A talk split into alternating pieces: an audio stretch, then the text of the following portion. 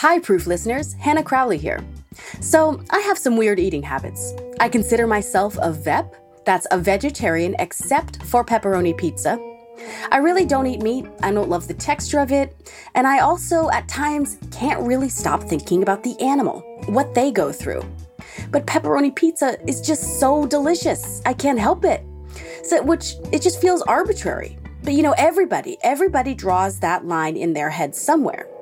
I spoke with science writer and reporter Sarah Vitak about this arbitrary line we all draw about what we will and will not eat. Yeah, so I was thinking about it a lot, Hannah, and people certainly have their own systems for like which animals they'll eat and which animals they won't eat. Like, I know someone who goes by the perceived IQ of an animal, and it seems like you're kind of going sort of with how much you can tell it's an animal, which I think is really funny. it's fun. Yeah, I go like I think about IQ too, but then if it's really delicious, you know, and it's shaped so far away from what the actual animal is, like pulverized into oblivion, like pepperonis on pizza, yeah, I, I'm I still want to eat it. So to some degree, it is arbitrary, but I think for most people, they draw the line based on which animals they think can feel pain or which animals they think have feelings at all, which we sort of commonly summarize as sentience. And it's not just about whether we eat them or not that our understanding of their sentience has a bearing on, but it also impacts how we treat them.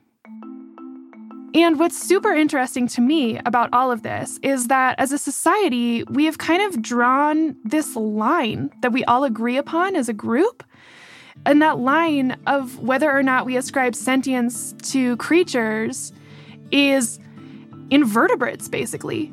So it's been a while since my high school biology class. What does invertebrates mean again? Invertebrates are basically anything without a backbone. So we've all just decided collectively that any animal that doesn't have a backbone is not sentient and it doesn't feel pain. And to me, this did seem really arbitrary, but it's baked into our lives. You can see it clearly so many different ways in the kitchen. For example, with most mammals, their meat is called a different thing from the animal. And if you think about invertebrates, like most animals that you eat, they have the same name. So you think of like clams are just clams, shrimps just shrimp, mussels are just mussels. I mean, there's like a few exceptions like escargot or like you know, calamari, but those are just like their name in different languages. Oh, that's so interesting. So it's like we we almost need to be more removed from the cows and the pigs than we do from these invertebrates. Yeah, we need this like cognitive dissonance so that we feel okay eating the animal.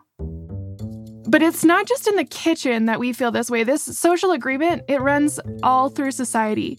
So I used to be a biology researcher, and you know, it comes up a lot in the lab as well. The way that we restrict and regulate the use of research animals, plus, it's in our animal welfare laws.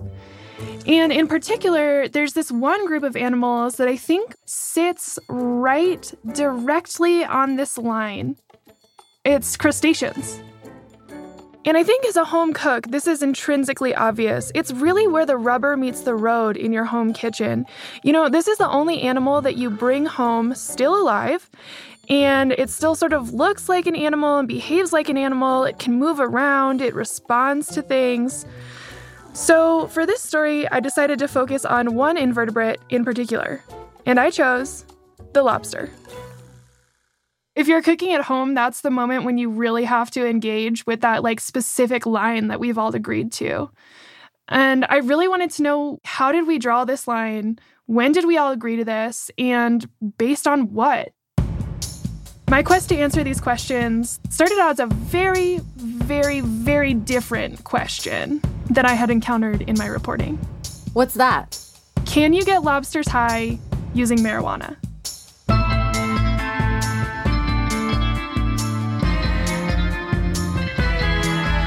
From America's Test Kitchen, I'm Hannah Crowley, and the proof is in the puff.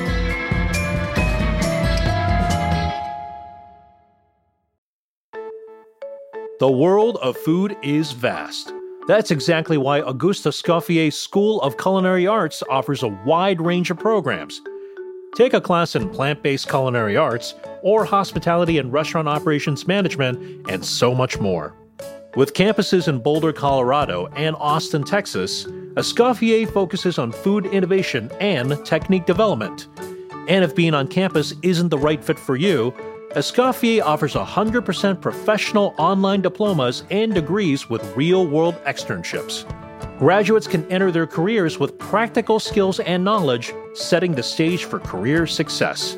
If you want more information, visit escoffier.edu to learn more. That's E S C O F F I E R dot edu.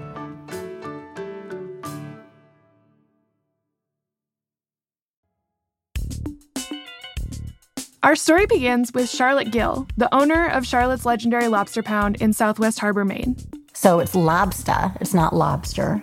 It's car, not car. That's how you speak with a New England accent. From the moment I got there, it was immediately obvious to me that Charlotte is a character.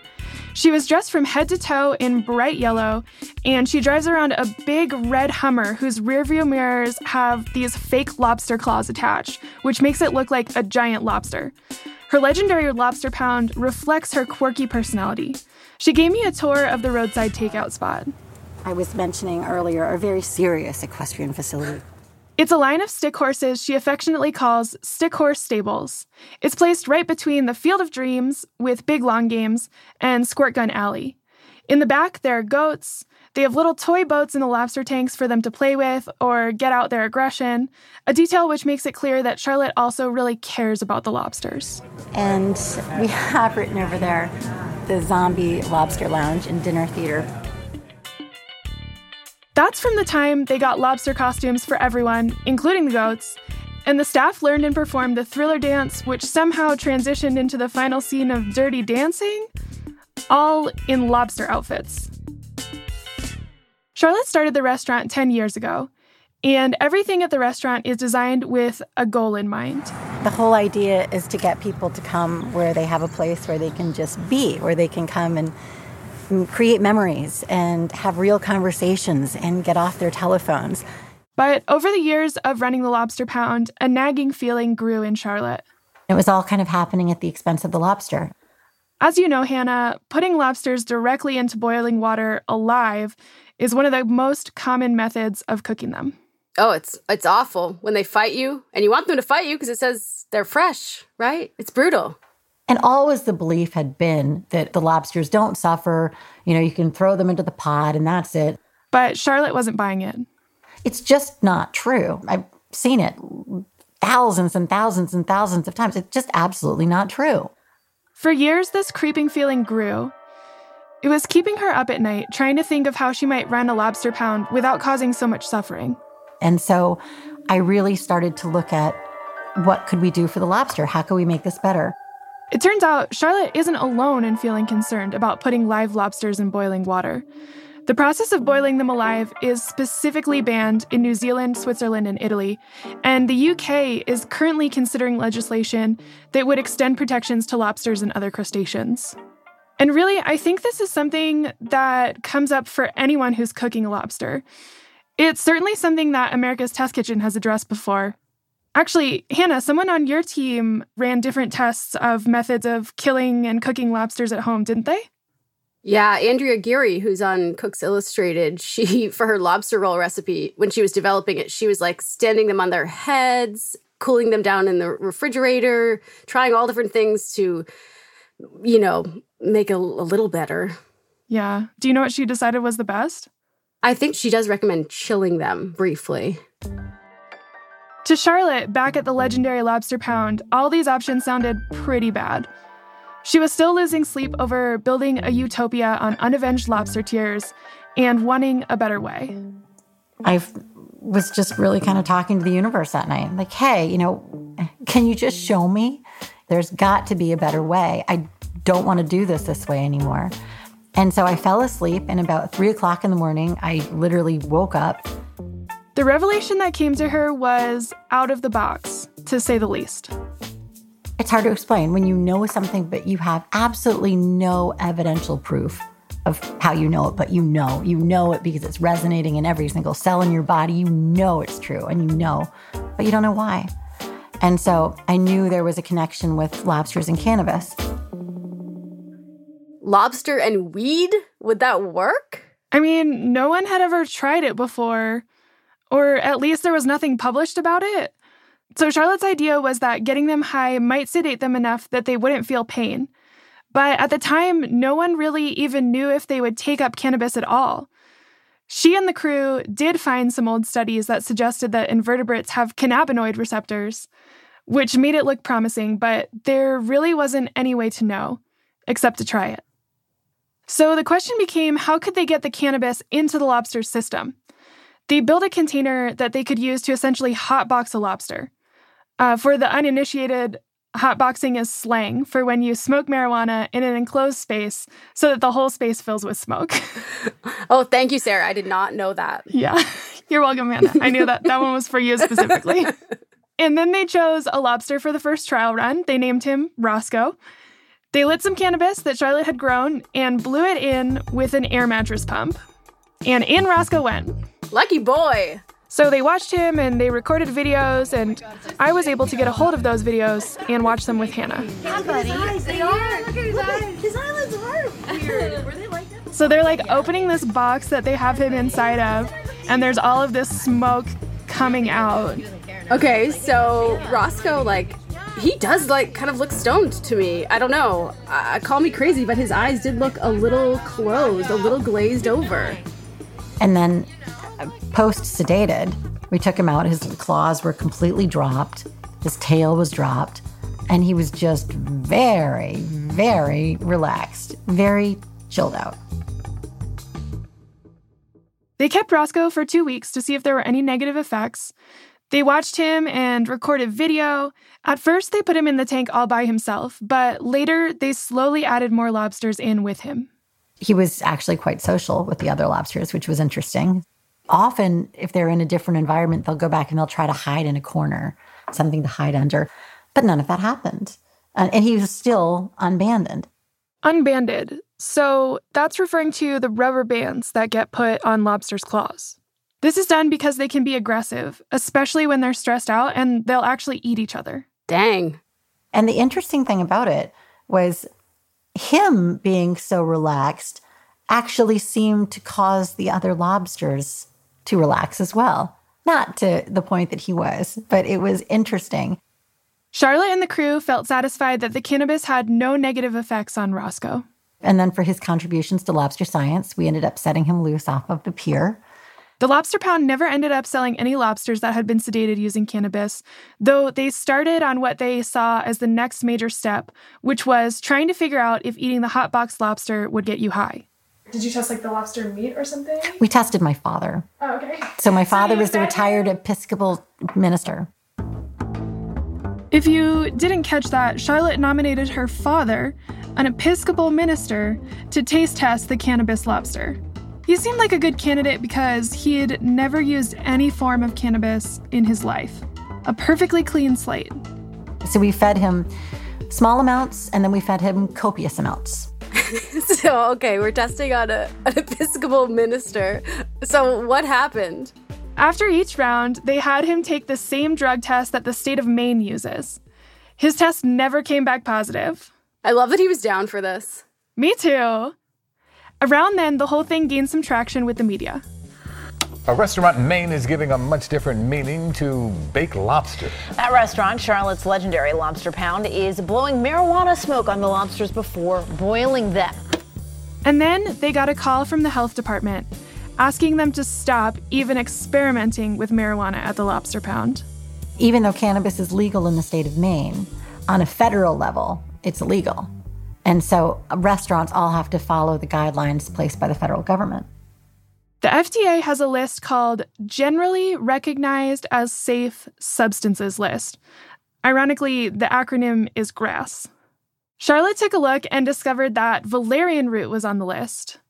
Valerian root is often referred to as nature's Valium. She decided to give it a go and found that it worked almost as well. Plus, the lobsters seemed to really like the taste. They moved to using valerian root and have been sedating all the lobsters they sell at the pound. A big marquee sign out in front of the restaurant reads, Raise the vibration with crustacean sedation. That's great. What a cool solution. So, have a bunch of other lobster places started doing this? Mm, no, not really. Why not? Well, let me let Maisie Tomlinson answer that. She is the co director and co founder of a group called Crustacean Compassion based in the UK. As far as I'm aware the evidence that this actually effectively stuns the animal is just not there. Maisie started Crustacean Compassion after she read a story in a local newspaper in London about a grocery store that was selling crabs shrink wrapped on polystyrene boards while they were still alive. She realized that legally nothing could be done because crustaceans weren't under the purview of the RSPCA, or the Royal Society for the Prevention of Cruelty to Animals, which is a British animal welfare group. I asked Maisie about Crustacean Compassion's stance on the best way to kill lobsters. We believe that the electrical stunning of decapod crustaceans is currently the most humane method out there. Electrical stunning sounds pretty intense, though. It really does. I'll let Maisie explain what exactly electrical stunning is in a second, but electrical stunning or splitting, another method, are the top recommendations of the Humane Society, the RSPCA, and a scientific review article that was published in April of this year. And Crustacean Compassion also had a scientist do their own independent review, and they came to the same conclusion. We don't endorse any particular machine, but people often talk about a machine called the Crustastun, the Crustastun Electro-Stunner is the first and only machine specially designed for the swift and compassionate killing of crabs, lobsters, and other shellfish for the table. And it's actually used by top restaurants like um, Le Manoir by Raymond Blanc, who's a very famous British French chef, Giorgio Locatelli, and Nigel Bloxham at the Crab House Cafe in Dorset. So, what does this Crustastun look like? Well, it kind of looks like a panini press. You put the lobster in, you close the lid, you turn a dial, and according to the manufacturer, it delivers an electric shock that renders the animal dead in one second. Maisie actually recommends that a lobster still be split with a knife after stunning. And to be clear, this isn't something you would do at home. We do not recommend that people attempt to kill these animals at home. You wouldn't expect to buy a chicken or a rabbit from the butcher, take it home, and then kill it yourself. This should really only be done by trained and competent professionals. What's funny is that I had talked to Charlotte and she had talked about electrical stunning as well. So she knew someone who had used them in these like large lobster processing plants and she had polar opposite views. The stunning is basically it's a huge electric grid.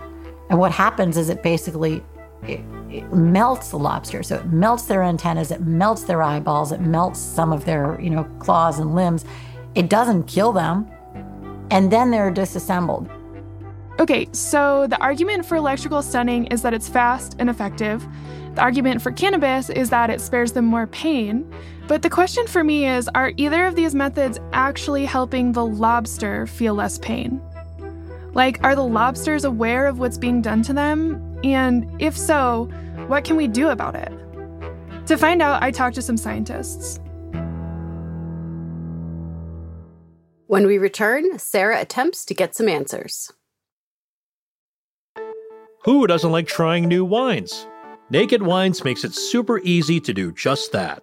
Not only do they deliver wine directly to your front door, they also fund some of the world's most experienced independent winemakers to produce their passion projects. When you join their 300,000 member angel community, you're helping to fund hundreds of exclusive wines you can't find anywhere else. Each wine is the culmination of the passion and artistry of an experienced vintner. So, join the community and get your angel wings. Get started today and save 100 bucks off your first order of $140. A six bottle case starts at just $39.99. Visit nakedwines.com slash holidayproof21 and have yourself a glass of your own.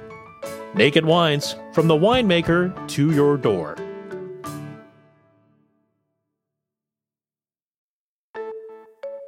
You deserve a kitchen that works for you. Kohler sinks come in varying depths and basins so that you get your perfect fit. Their workstation sinks provide accessories to support all of your washing, rinsing, and storage needs. All of Kohler's sinks and faucets are designed to make your kitchen look its best while still getting your cooking goals accomplished. And what a relief that is, especially during the holidays. Visit Kohler.com to learn more.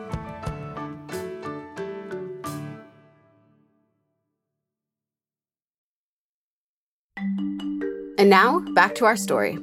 So, before the break, we talked about how hotboxing and electrically stunning are two methods of killing our invertebrate friend, the lobster, that might be a little faster. But what we don't know about these methods yet are whether or not they actually help the lobster feel less pain.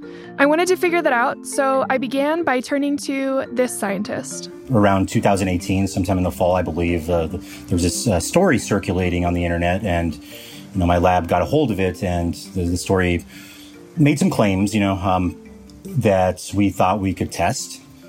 That is Dr. Arnold Gutierrez, who's a postdoc at UC San Diego. I wanted to talk to Dr. Gutierrez because he conducted a scientific experiment to test the cannabis method. He was probably one of the most careful scientists I've ever interviewed. He was willing to tell me exactly what they did and exactly what they found, but he wasn't going to speculate about anything beyond that. This is actually a very important skill for a scientist to have and something that I really respect.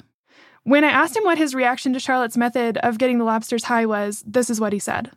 As a scientist, uh, this sparked all kinds of curiosity in us. And so, you know, we, we had the equipment, we had the means to do so. So we decided to, to move forward and, and test some of these assertions so, primarily, he wanted to look at three things. One, if lobsters could, in fact, take up THC by gill respiration. THC is the main psychoactive chemical in cannabis. Two, whether it would get into the lobster's muscle and other tissues. And most importantly for our story, three, if it would change the lobster's behavior, in particular, how they react to what Gutierrez would call a noxious stimuli, which in this case was hot water. And what they found was that, yes, the lobsters do take up the THC. It does end up in their tissues with an especially high concentration in the gills.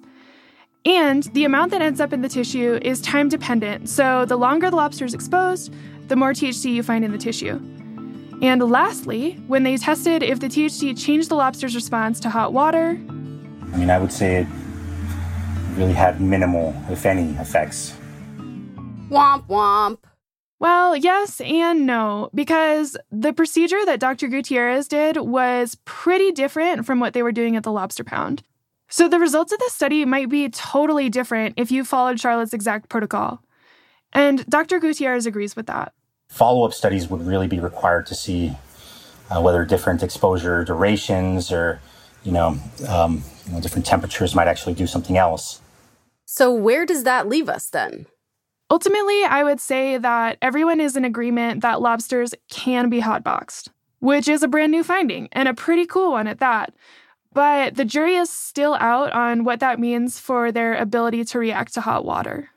You mean if it makes the hot water less painful for them? So, this is a really subtle but very important point.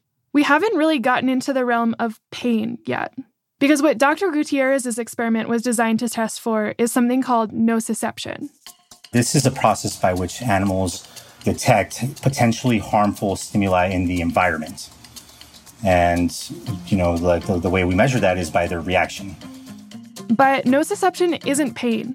Nociception is just measuring a response. It doesn't tell us anything about if the subject feels pain at all. So, for example, the lobsters could just have a reflex response to the hot water without actually feeling anything. In that case, they would exhibit nociception, but they wouldn't be feeling the pain.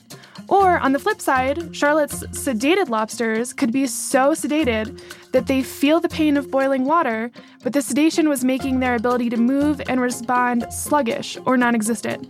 So they could be not exhibiting nociception, but still feeling pain. It's an important distinction because whether we think they feel pain or not determines whether society thinks we should give them a humane death. And it's also a key element of whether we think they're sentient. So I began to wonder how do you disentangle nociception from pain? Can you measure how much pain an animal is feeling?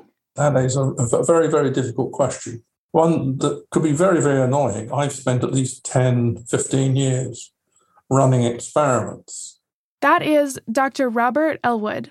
He's a retired emeritus professor of animal behavior at the Queen's University in Belfast, Ireland. Primarily, his work has been in hermit crabs. Hermit crabs make very interesting subjects because they evaluate shells, and scientists use this behavior to tease apart how they gather information and make decisions. As it turns out, this is also a very helpful trait for trying to design experiments and tease apart feeling pain and nociception. At first, Dr. Elwood wasn't thinking about that, though.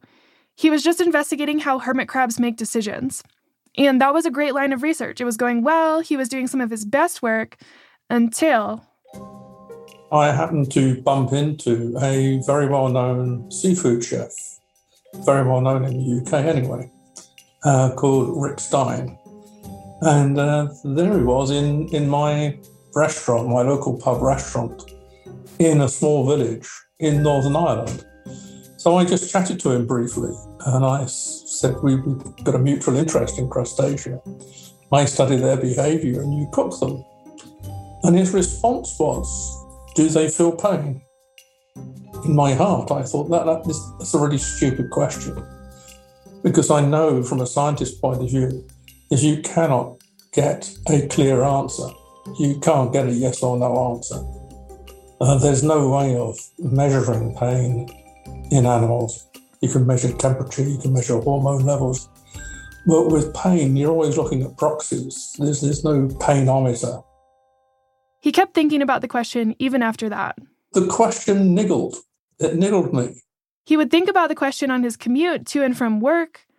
The general consensus at the time was that invertebrates didn't feel pain, that they would respond to noxious stimuli, but that this was just a reflex. But still, he couldn't quite work out a way to do an experiment that would help him differentiate between reflex and pain. Until just one day just sitting in a, in a conference and listening to a talk, uh, the penny dropped. The lecture was actually in German, which I don't speak. And so that's probably why I was thinking about my own work. You know, I wasn't really following the lecture. The idea was based on the fact that for a hermit crab, their shell is the most important thing in their life. They evaluate them and they fight for them. They apparently have very strong preferences for certain kinds of shells. So, what Dr. Elwood did was he drilled a hole in some of the shells and put in wires so he could give the hermit crabs a little shock through the shell. And at low voltages, the crabs would do a little jolting behavior, something that looks like a reflex. But when the voltages got high enough, the crab would leave the shell. And when it gets out of the shell, it's given up the most valuable thing in its life and we, we noticed that sometimes they get out of the shell and they stay near the shell. Sometimes they put their claws into the shell and fiddle around, sort of, to try and figure out what's going on. But some crabs just scurried away. This was particularly convincing because if the crabs were just exhibiting a reflex, they would probably just jolt every time a shock was administered and then carry on with their day. But the fact that they left their shells after a big shock suggests that they might have experienced pain, enough to incentivize them to leave. But the next part was even more convincing. The crabs seemed to change their response based on the quality of the shell. If they got a very low voltage shock, in the type of shell that they didn't like as much, they would jump out right away. Meanwhile, they were willing to endure stronger shocks for the types of shells that they really liked. And that shows that there is a trade off. It's a decision. They're taking into account other features in their response. So getting out of the shell was not a reflex. And what was even even more convincing than that was that the shock seemed to have a long-term effect, which you would expect pain to have. Those that are being shocked showed a really high motivation to get that new shell. They moved very quickly towards it. They gave it a very brief investigation before jumping into it. And uh, that would happen even if we offered them the shell 24 hours later. So, simply put, it would seem that they're remembering the pain and factoring that into their choices, even up to 24 hours later. It's hard to imagine a scenario where that long term of a memory is caused by a reflex. Wow, that is so interesting. So these these little creatures love their shells so much and they're just more emotional about them when they have to leave them. They really try to hold on, but when the pain gets too much, they have to go. And that shows us that we they feel pain, probably. Right. Probably. That was just one experiment in a whole bunch of experiments that they did to get at this question. Dr. Elwood also mentioned to me a study that had been done by another group on crayfish, where after they had received a shock, they tend to become very risk averse. So they'll hide in dark areas and they exhibit anxiety. This made me think of Roscoe and how Charlotte mentioned that he became more social and less stressed. But ultimately, this was the takeaway from Dr. Elwood. I can categorically say now that these animals will respond to noxious stimuli sometimes by reflex and other times by things that are much longer term and cannot possibly be a reflex. And this demonstrates that there is central processing.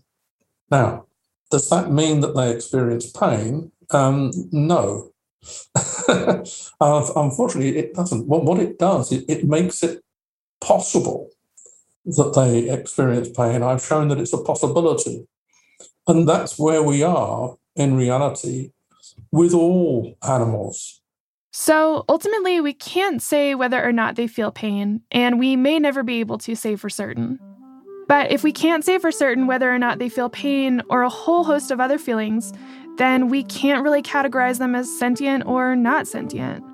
Then the question really becomes how do we treat them in the meantime with the information that we do have? And yet again, I was in luck because as it turns out, I got to speak to this man. Jonathan Birch, I'm an associate professor of philosophy at the London School of Economics and principal investigator on the Foundations of Animal Sentience project. I like to think of Dr. Birch as a lobster sentience philosopher. Animal sentience is important to our question with the lobsters because, as we noted at the beginning, whether or not we end up considering more humane ways of treating animals or granting rights to them depends a lot on whether or not we see them as sentient beings. This is how Dr. Birch defines sentience. It's basically the capacity to have feelings, where feelings can be pain, pleasure, hunger, thirst, warmth, comfort, discomfort, anxiety, joy. And there could be feelings in other animals that we don't have words for.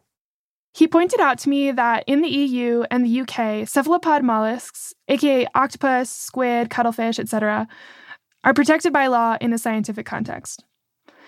So, octopuses were protected first, and then it was expanded to all cephalopods in 2010.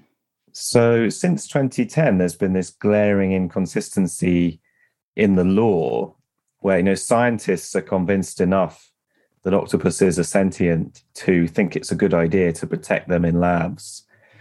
But in, in the animal welfare laws for the rest of society, they're not covered at all. Dr. Birch has also narrowed in on this crustacean ethical gray area.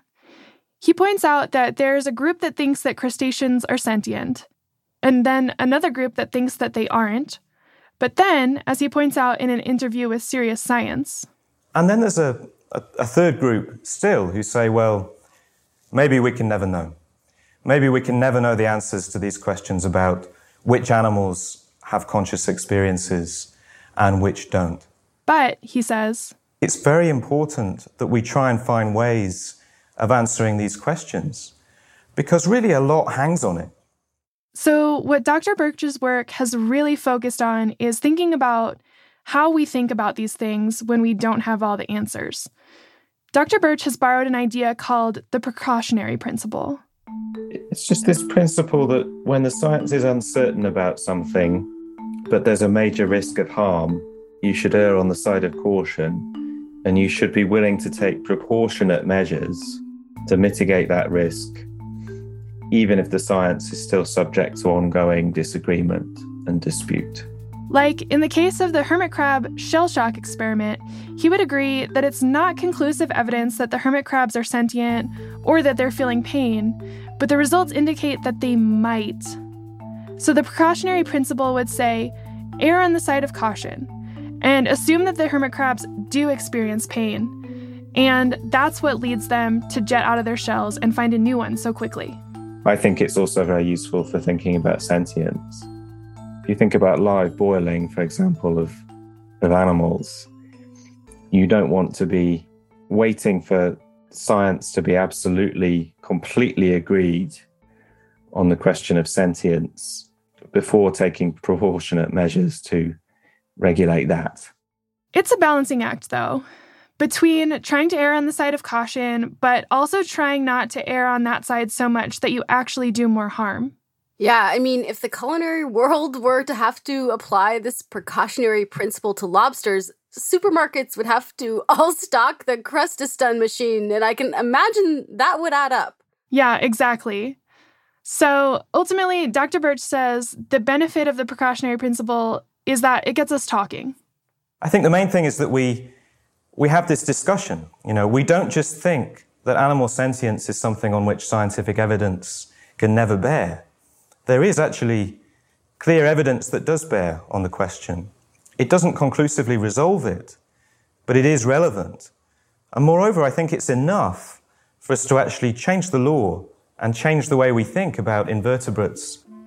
So, Hannah, I think where we're at at the end of the day is that as with any question that can't be definitively answered, we all have to sort of look at what we know and just sort of make a judgment call for ourselves.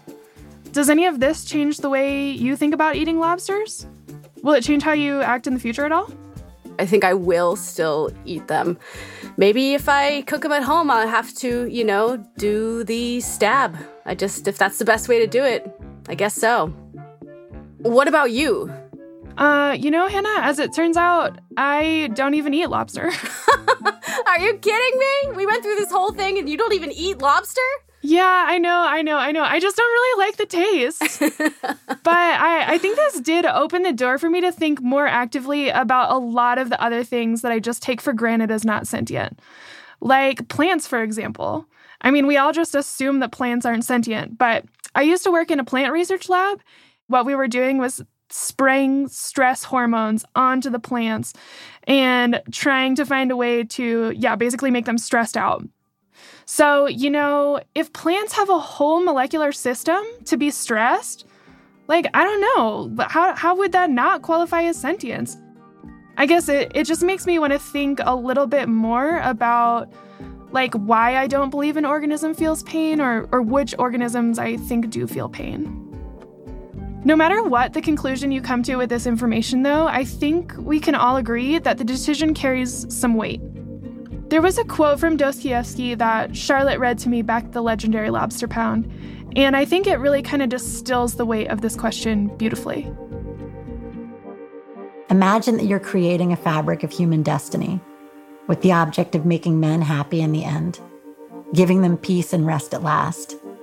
Imagine that you're doing this, but that it is essential and inevitable to torture to death only one tiny creature. In order to found that edifice on its unavenged tears, would you consent to be the architect on those conditions? Tell me and tell the truth. Thanks to Sarah Vitak for bringing us this story.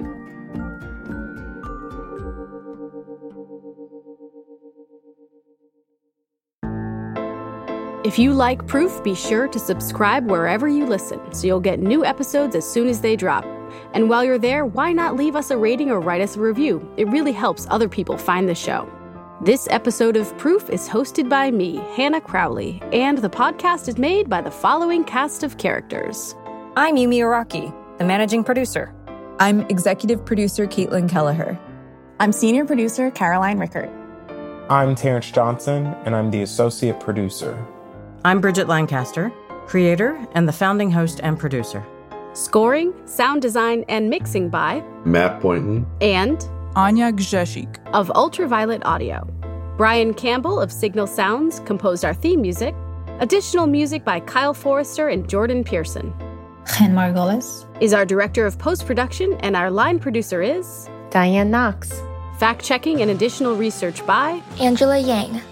Special thanks to Tim and Laura Corbett, Rubez Chong, Do Young Lee, and Eilina Pegan for helping us with this story. Jack Bishop is the Chief Creative Officer of America's Test Kitchen and David Nussbaum is America's Test Kitchen's CEO. Thanks to our sponsors for this season Kohler, Naked Wines, Auguste Escoffier School of Culinary Arts, and Green Pan Cookware. Proof is a production of America's Test Kitchen.